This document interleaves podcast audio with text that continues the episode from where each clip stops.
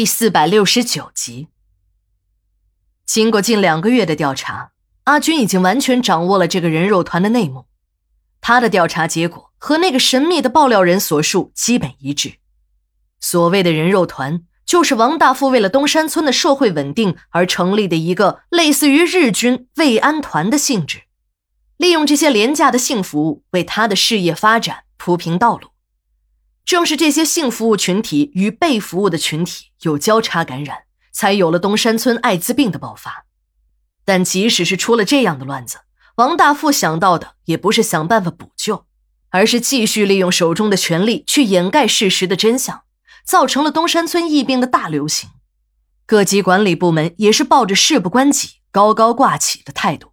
把本应该睁开的两只眼睛全部闭上，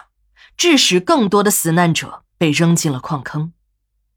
东山村的经济发展是有目共睹的，绝对可以说得上是繁荣。可这繁荣的经济是用沉重的社会代价换来的，在这些繁华表象的背后是重重的乱象，最终带来的是东山村这个小社会的全面崩溃。发展经济必须要坚持以人为本，如果人只是经济指数的一个牺牲品，为了追求经济发展而不择手段。那么，这种已经把人性消灭干净的经济发展数字，又有什么意义呢？只有坚持以人为本的经济可持续发展模式，不盲目追求那些冰冷的数字，我们的社会才会更加文明。阿军的稿子已经发回了报社，按报社的要求，他的采访任务也只剩下了最后的一项，那就是对东山村的艾滋病感染现状。和那些不可控的高危人群做一个科学的评估，要做这些工作，就要设法接近那些娱乐场所，而频繁出入十元店的秀秀便成了阿军最好的领路人。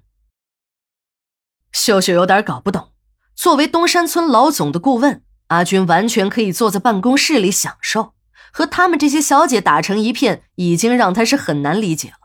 这次还要求和他一起去看一下那洗浴中心里的十元店。最初，秀秀还以为阿军要去学习一下十元店的经营模式，可当阿军告诉他自己和小芳也要租下一间客房时，他才知道这个顾问不只是考察那么简单，可能是要亲自上阵了。秀秀虽然不能理解阿军为什么要到十元店去做皮肉生意，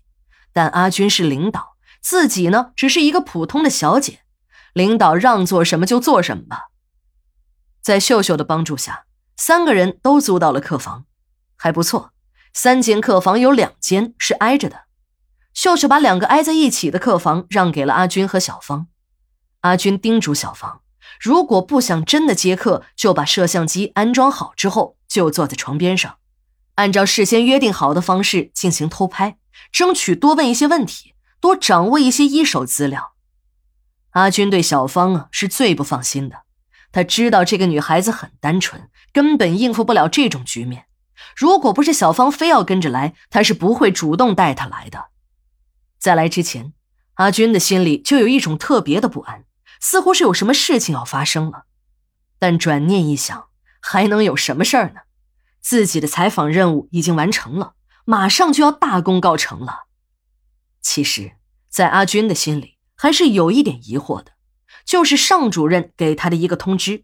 说他的稿子都已经收到了，自己正在审核中，但还需要他调查社会上那些性工作者的情况。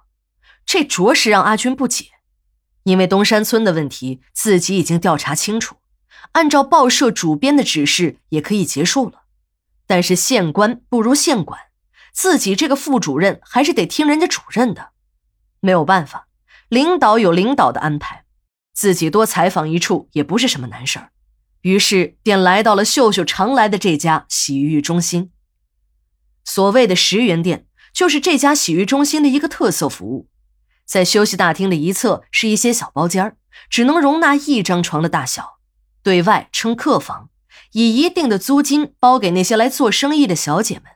由于收费低廉，再加上休息大厅里人又多。来洗浴的客人们也不差那十块二十块的，就是不想和这些小姐们办事儿，让他们给做一点按摩，那也是享受的事儿。尤其是那些小包间的隔音效果很差，不时的还有小姐们的大呼小叫声传出来，更是撩拨的那些刚从澡间里出来的男人们春心大动。